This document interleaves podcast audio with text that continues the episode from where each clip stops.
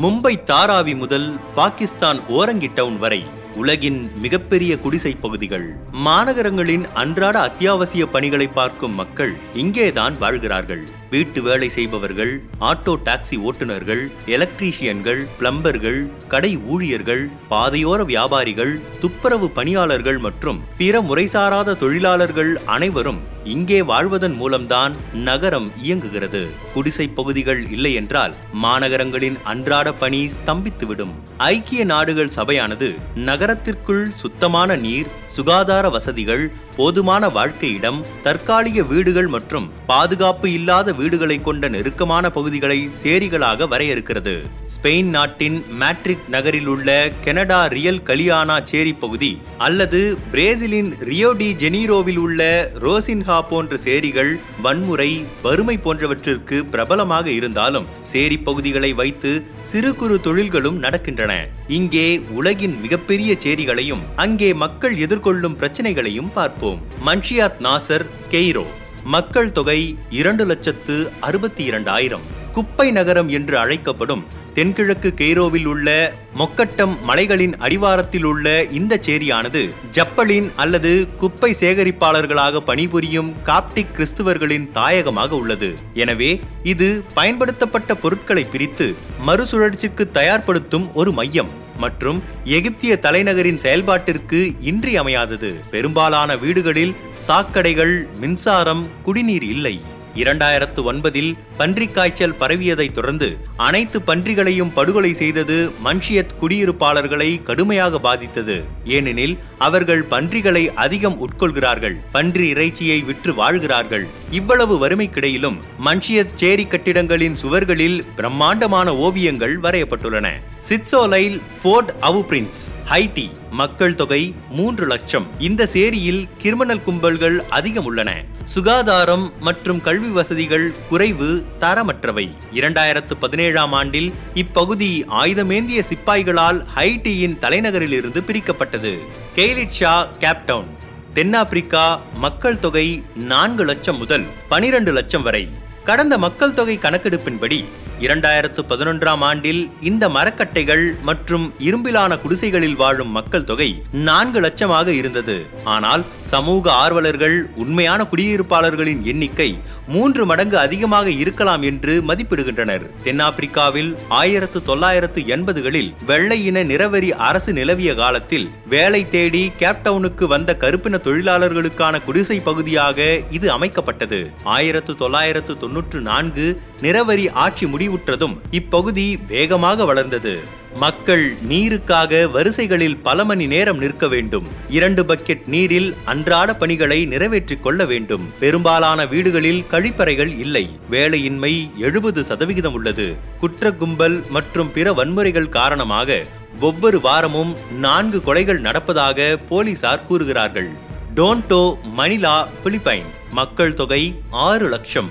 மணிலா மாநகரத்தின் புறநகர் பகுதியில் உள்ள குப்பை மேட்டில் கட்டப்பட்டிருக்கிறது டோன்டோ சேரி பகுதி. ஒரு சதுர கிலோமீட்டரில் எண்பதாயிரம் மக்கள் நெருக்கி அடித்துக்கொண்டு வாழ்கிறார்கள். அசுத்தமான நீர் மற்றும் பிற சுகாதார பிரச்சனைகள் காரணமாக நோய் பரவுதல் அதிகம். மேலும் விற்கக்கூடிய பழைய பொருட்கள் மற்றும் மறுசுழற்சி செய்யக்கூடிய பொருட்களை விற்றால் ஒரு குடிசைவாசிக்கு ஒரு நாளைக்கு நூற்றி எழுபத்தி ஐந்து ரூபாய் கிடைப்பது அதிர்ஷ்டம். இதுதான் ஒரே வருமான ஆதாரம். குப்பையிலிருந்து கோழி குப்பைகளை சேகரித்து வேக வைத்து பேக் பேக் என்ற உணவை ஆதரவற்ற குடிசைவாசிகளுக்கு விற்பனை செய்வதன் மூலம் வாழ்க்கையை நடத்துகிறார்கள்.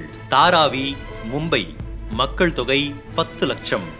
ஆஸ்கர் விருது பெற்ற ஸ்லம்டாக் மில்லியனர் திரைப்படத்தில் தாராவியை ஒரு மகிழ்ச்சியான பகுதியாக காட்டியிருப்பார்கள். உண்மை அதுவல்ல. குறுகிய பாதைகள் ஒன்றோடொன்று இணைக்கப்பட்ட குடிசைகள் நாற்றத்தோடு ஓடும் சாக்கடைகள் பொது கழிப்பறைகள் குப்பை மேடுகள் இவைதான் தாராவி. மற்றும் இங்கே மக்கள் வாழ்வது ஒரு அறை கொண்ட வீட்டில்தான். குடும்ப உறுப்பினர்கள் எத்தனை பேர் இருந்தாலும் ஒரு அறையில்தான் வாழ்க்கையை ஓட்ட வேண்டும். மேலும் பல்வேறு சிறு குறு தொழிற்சாலைகள் இங்கே இருக்கின்றன. இந்தியாவின் பல்வேறு தேசிய இன மக்கள் இங்கே குவிந்து வாழ்கின்றனர். குடியிருப்பாளர்கள் குயவர்கள் தோல் பதனிடுபவர்கள் நெசவாளர்கள் மற்றும் சோப்பு தயாரிப்பவர்களாக சேரியின் திறந்த வடிகால்களுக்கு மத்தியில் வேலை செய்கிறார்கள். சில மதிப்பீடுகளின்படி தாராவி சிறு தொழிற்சாலைகளின் ஆண்டு விற்பனை எழுபதாயிரம் கோடி என கூறுகிறது.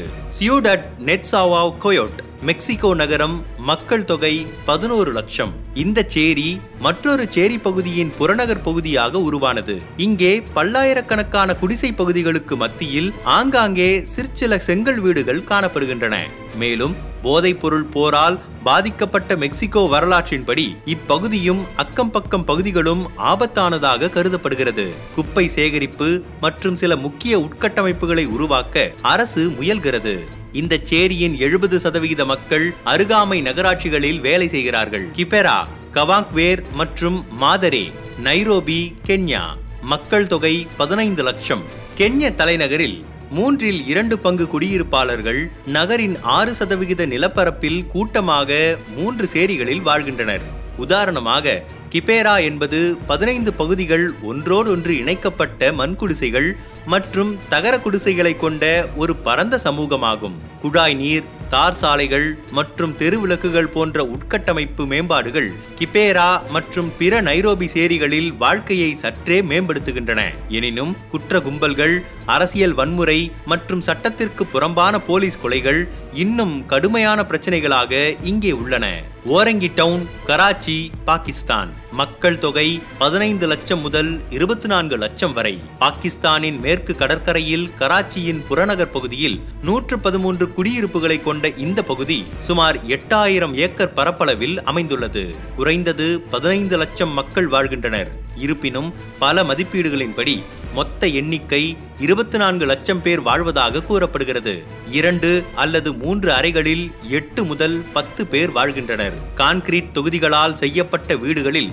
மக்கள் வசிக்கின்றனர். அரசாங்க உதவி இல்லாமல் உள்ளூர் மக்களே நிதியுதவி செய்து அதன் சொந்த கழிவுநீர் அமைப்பை உருவாக்கியுள்ளனர். உள்ளூர் வாசிகள் அதை பராமரிக்கும் பொறுப்பையும் ஏற்றுக்கொள்கிறார்கள். மேலும் பல குடியிருப்பாளர்கள் தரை விரிப்பு தோல் பொருட்கள் மற்றும் பிற பொருட்களை தயாரிப்பதில் ஈடுபட்டுள்ளனர். ஆனால் அதிகமான மக்கள் தொகை காரணமாக சுத்தமான தண்ணீர் கிடைப்பதில்லை. இதனால் மலேரியா மருந்து எதிர்ப்பு டைபாய்டு மற்றும் மூளையை அழிக்கும் அமீபா போன்ற தண்ணீரால் பரவும் நோய்களான நெக்லேரியா போலேரி உள்ளிட்ட உடல்நல பிரச்சனைகள் அதிகமாக இருக்கின்றன.